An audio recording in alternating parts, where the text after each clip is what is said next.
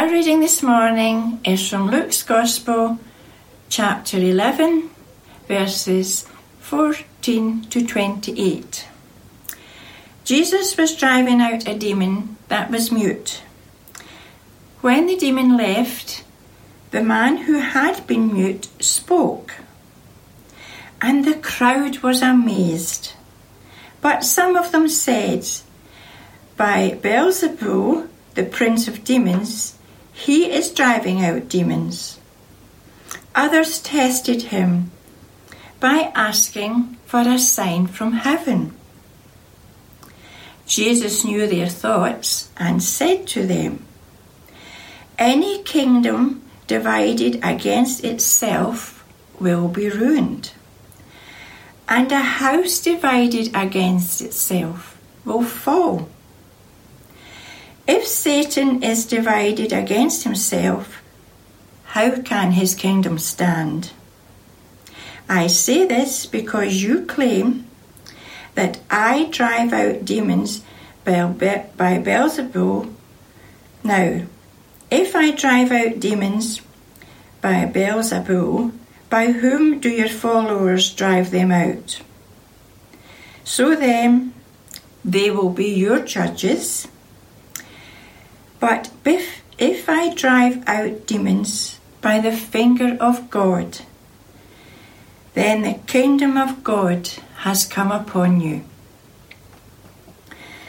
When a strong man, fully armed, guards his own house, his possessions are safe. But when someone stronger attacks and overpowers him, he takes away the armour in which the man trusted and divides up his plunder.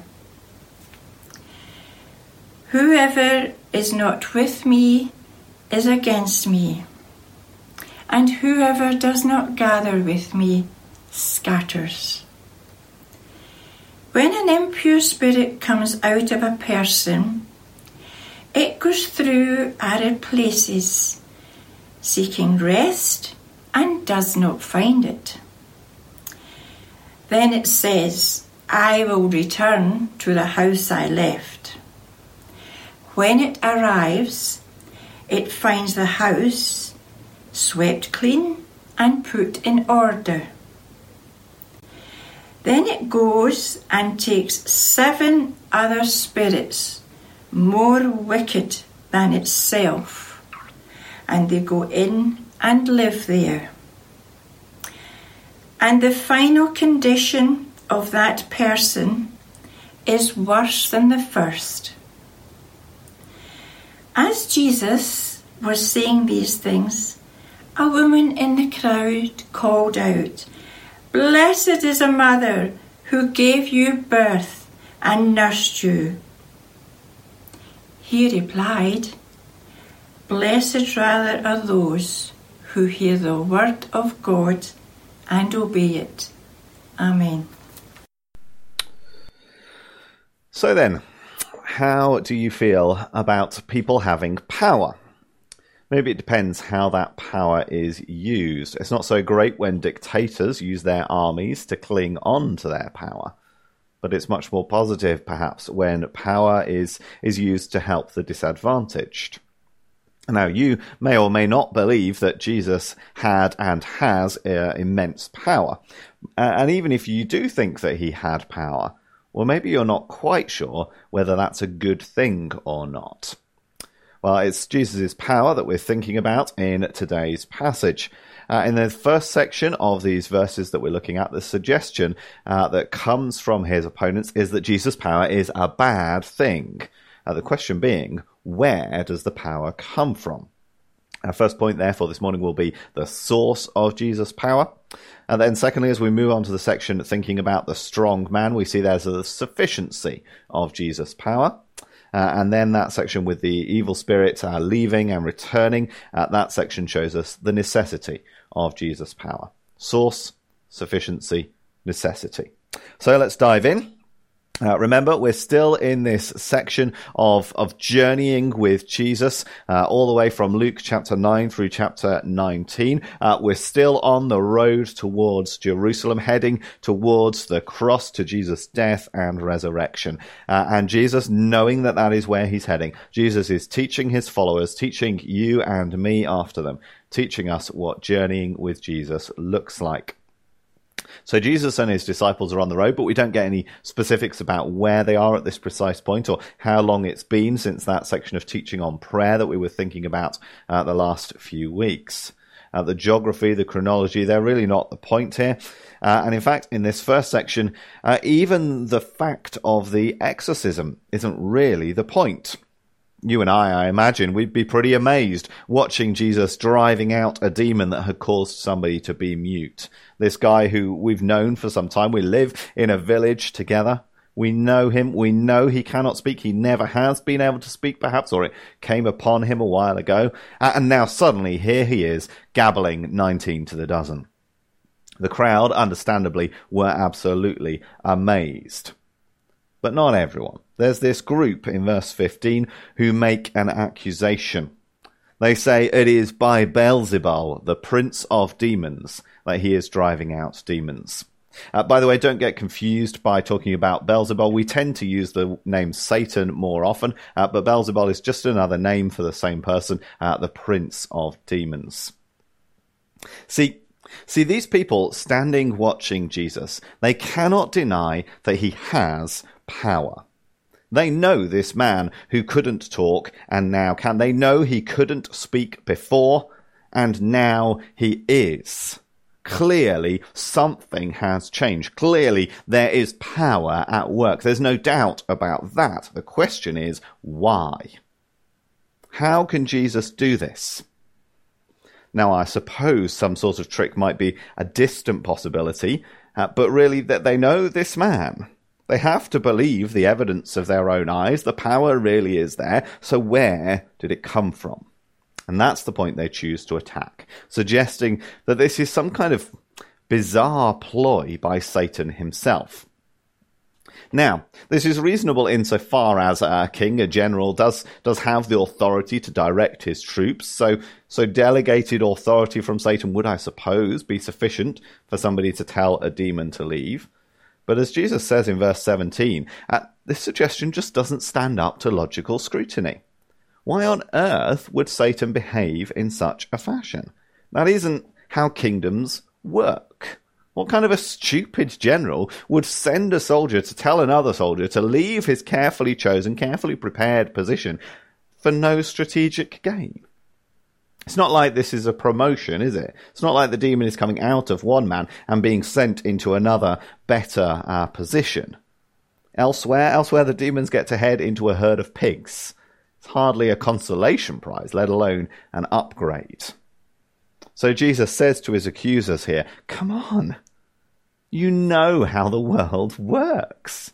You know that a civil war results in the kingdom falling apart. You know that a household cannot hold together for long if its members are at war with one another.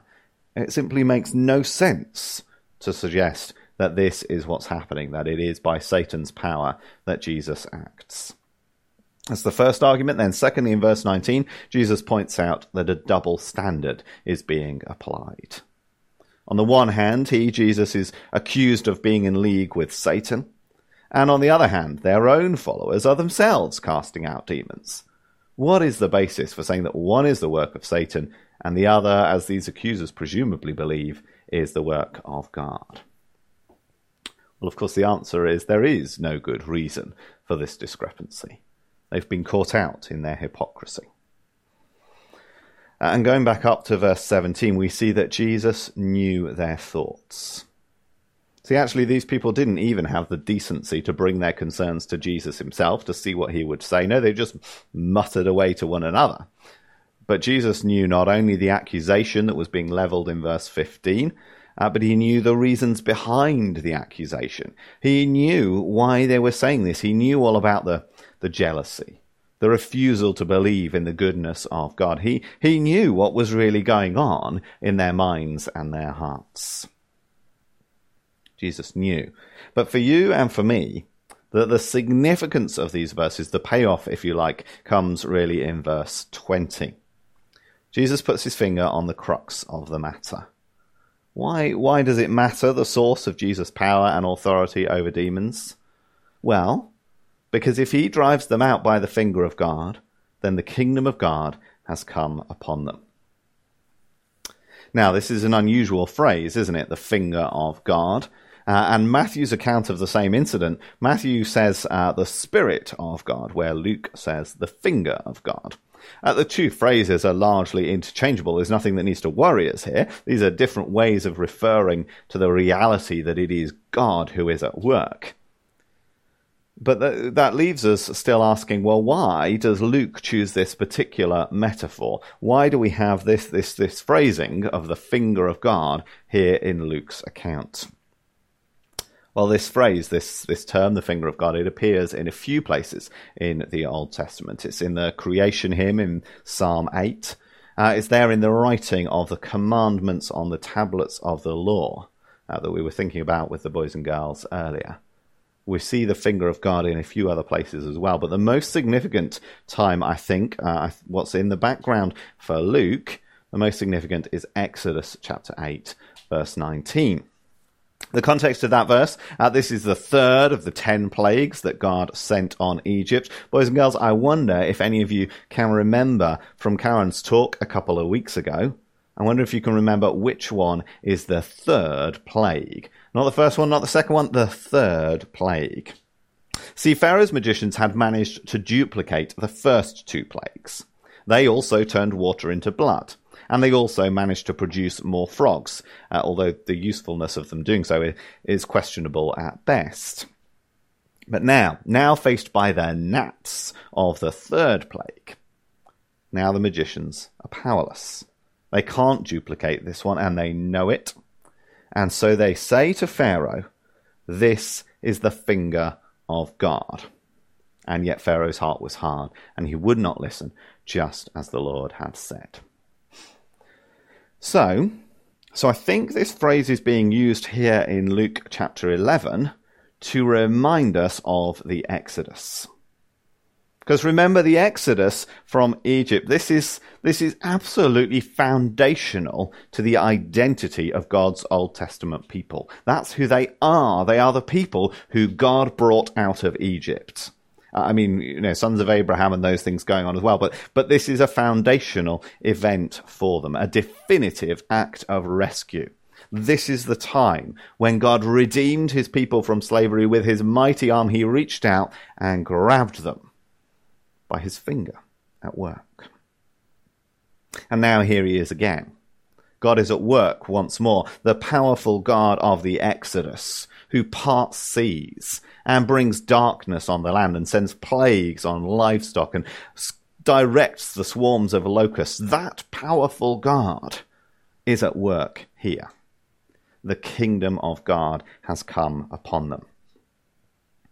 And if that's true, if the kingdom really has come, if Jesus really does work by the finger of God, if he is not a charlatan, a trickster, if he's not working by Satan's power, but working by the Spirit of God, if all of that is true, then you and I need to listen. We have to take notice, don't we? If the kingdom of God has come, then we cannot afford to sit on the sidelines. Verse 23 makes it very clear. There isn't a middle ground here. You either are on Jesus' team or you aren't. There is no in between. Whoever is not with me is against me. Whoever does not gather with me scatters. I happened to see uh, a tweet this week from Donald McSween up in the Isle of Lewis, uh, who was recounting an incident where a pair of hapless tourists uh, encountered his flock of sheep on the move, uh, and the tourists ploughed on regardless, scattering the confused sheep to the four winds. I imagine that it was not malicious on the part of the tourists, that they simply didn't know any better, and I'm not sure I would have known better either.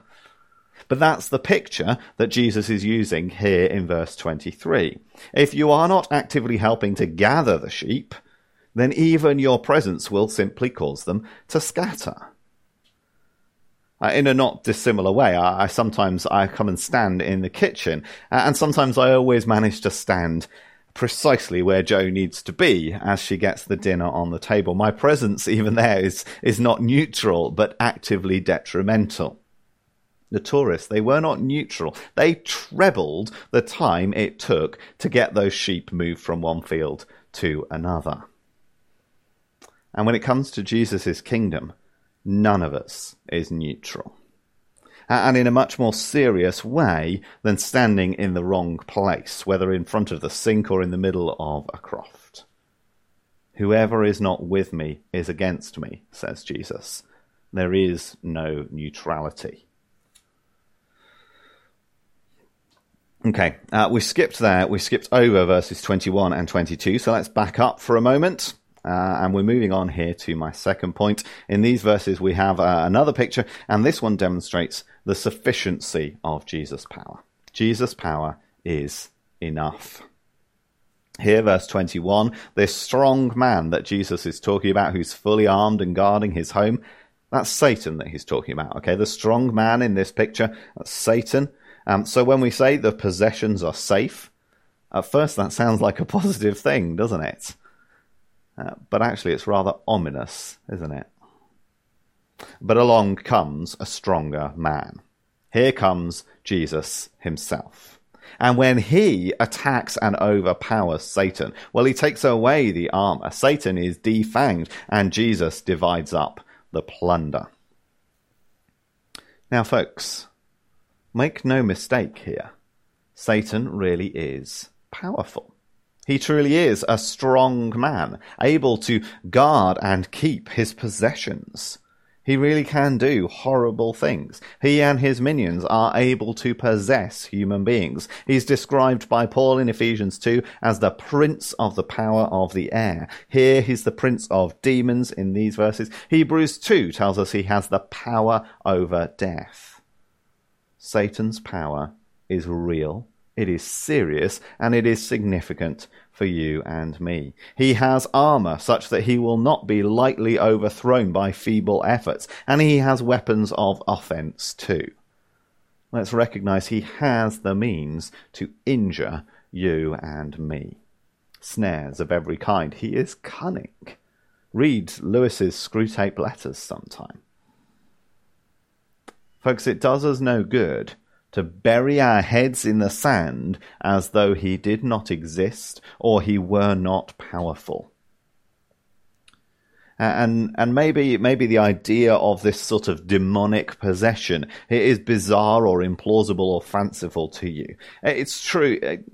He, in Britain today, he doesn't seem to operate in the same way as he did in first century Judea. But the fact that he's using different means does not mean he's absent, and our tendency to treat him as a figure of fun doesn't aid us to resist him. Uh, then, secondly, as I said a moment ago, the idea that the possessions are safe. It first perhaps sounds like a positive thing, uh, and maybe even a more positive thing if I point out that the word here translated safe, that that would in many other contexts be translated as peace. So it's only when you realize who has hold of these possessions that it becomes sinister. And that's true when we come back out of the world of the metaphor that Jesus is using, when we remember that these possessions are the souls of men and women. It's still true that for many in Satan's grasp, they are at peace, content to remain there under his power. As J.C. Ryle puts it, uh, so long as a man is dead in trespasses and sin, so long his heart is at ease about spiritual things. He has no fear about the future. He has no anxiety about his soul. He has no dread of falling into hell. All this is a false peace, no doubt. It is a sleep that cannot last, and from which there must be one day a dreadful waking. But there is such a peace beyond question. Thoughtless, stolid, reckless insensibility about eternal things is one of the worst symptoms of the devil reigning over a man's soul. Maybe that's you. Maybe that's where you are right now. Maybe you're only just starting to have an inkling that there is a problem. But this is the reality. If you have not been freed by Jesus, then you are under Satan's power, standing opposed to God, scattering, not gathering. And if that's you, well, it is time to wake up, to stop being at peace, to see the seriousness of the problem, and to get some help. It's time to stop sitting there in the burning building saying, This is fine. Maybe, maybe these verses are a wake up call for you. But if they are that wake up call, then they should also be a reassurance. Because verse 22 here very clearly says that there is hope. Verse 22 says, There is someone who is stronger than that strong man. There is someone who has overcome the prince of demons. Friends, you do not have to remain under Satan's power.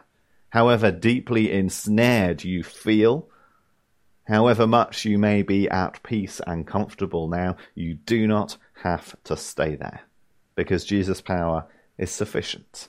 Jesus has overcome. But make no mistake, it is Jesus that you need. And that, I think, is the point of the third section here uh, we see from verse 24 onwards the necessity of Jesus' power. Uh, again, in these couple of verses, Jesus tells a story. He suggests a possibility. Imagine there's this impure spirit, this demon that's been cast out, and he wanders, but he finds nowhere else to go. So he decides to return whence he came. And because that demon was cast out, well, the house is now lovely. Everything's been cleaned, it's been polished, and so he decides to move back in and to bring all his mates to join him. Of course he does. You can think of the demon as a, as a squatter in the house, evicted by the rightful owner, who makes everything lovely for new tenants. But in this, in this scenario, no such tenants arrive. And eventually the old squatter rocks up again. Of course he will move back in. With nothing and no one there to keep him away, why wouldn't he? And he shares the wealth with his friends. Now it seems that Jesus is here contrasting what we would what we could call a kind of minimalist exorcism. Maybe that that's being practiced by the, the followers that are referred to in verse 19, uh, contrasting the exorcism of these, these followers of Jesus' opponents, uh, contrasting that with a true exorcism such as he himself performs. In the former, nothing replaces the demon when they are driven out, and so the the the, the person uh, is empty, ready for the demon to return. And in the latter, in the true exorcism, well, the gift of the Holy Spirit to indwell coincides with the expulsion of the evil spirit. So the spirit goes out, the spirit comes in, the person is safe and sound. Nature abhors a vacuum. And there's a corresponding truth to that in our spiritual lives. That the, the vacuum left by the removal of evil will soon be filled by something. Whether we use the language of demonic possession today or not, this is still true. That evil removed will be replaced with something else. One might, perhaps, by great effort, one might eliminate a habit of massive outbursts of unwarranted rage. You could eliminate that habit. But unless something positive is put in place of that habit, then that outward visible rage is only going to be replaced by, by constant simmering grumpiness, perhaps by the, the discontent that poisons a whole life. Quite possibly even worse than did those original occasional outbursts. Maybe you curb an inclination towards gossip, but you find that instead you develop a growing, building jealousy of what others enjoy and you wish that you had. The rage and the gossip, they must be excised, as for that matter, the grumpiness and the jealousy, and they must be replaced not with a vacuum, but with something positive. This is the argument that I think is, is perhaps more explicit in Galatians chapter 5. Uh, verse 16, uh, Paul writes, I say, walk by the Spirit, and you will not gratify the desires of the flesh.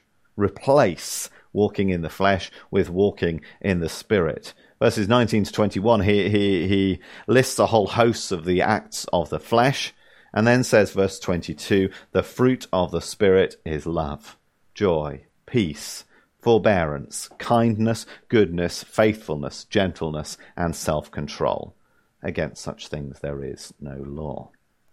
It is the fruit of the Spirit that expels the prior sinfulness of the flesh and, and keeps it out, being replaced with something positive. Now, now it's probably obvious when rage is replaced by grumpiness, dangerous though that is. What is even more dangerous than that kind of a visible, discernible replacement is a more subtle replacement, whereby open sin is replaced by a Pharisaical legalism.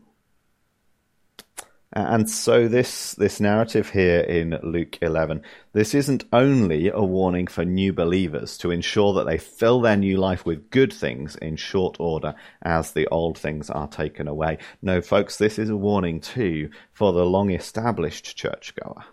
A warning to consider with what we have replaced things. That Ryle again is incisive. Many professing Christians, it may be feared, are deceiving themselves. They are not once what they once were, and so they flatter themselves that they are what they ought to be. They're no longer Sabbath breaking, daring sinners, and so they dream that they are Christians. They see not that they've only changed one kind of devil for another. They are governed now by a, a decent, Pharisaic devil, instead of an audacious, riotous, unclean devil. But the tenant within is the devil still, and their last end will be worse than their first. From such an end may we pray to be delivered. Friends, it is not better to be governed by a devil of legalism than a devil of license. It is not better to be judgmental of others than it is to live a life of excess and debauchery yourself.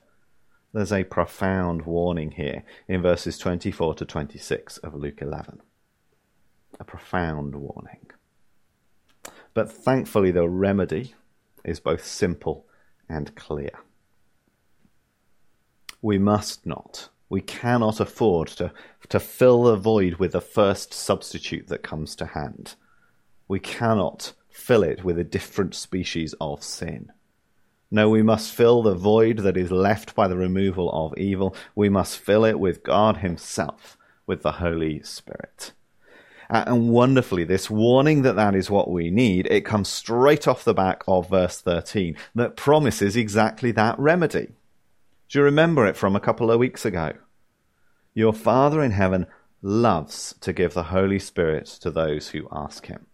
More than you could imagine, he loves to good give good gifts to his children, to give the Spirit whose fruit is love. Friends, it is not a case of complicated calculus to figure out how you can possibly bring something in to replace that evil that must leave. It is a gracious promise of God that the Spirit will be given you when you ask Him. Let's pray. Lord God, our Heavenly Father, thank you for your gracious promises. Thank you for the warnings of your word. Thank you for reminding us to take evil seriously to recognize that there are forces at work in this world that are opposed to you and therefore opposed to us as we seek to follow you. Lord, help us to depend upon you for strength, not on anything else that we might find that we might think will offer hope. Lord, help us to turn to you as the one where true power is available, as the one who has promised to give us your Holy Spirit each time we come and we ask. So fill us with your Spirit now, we pray. Amen.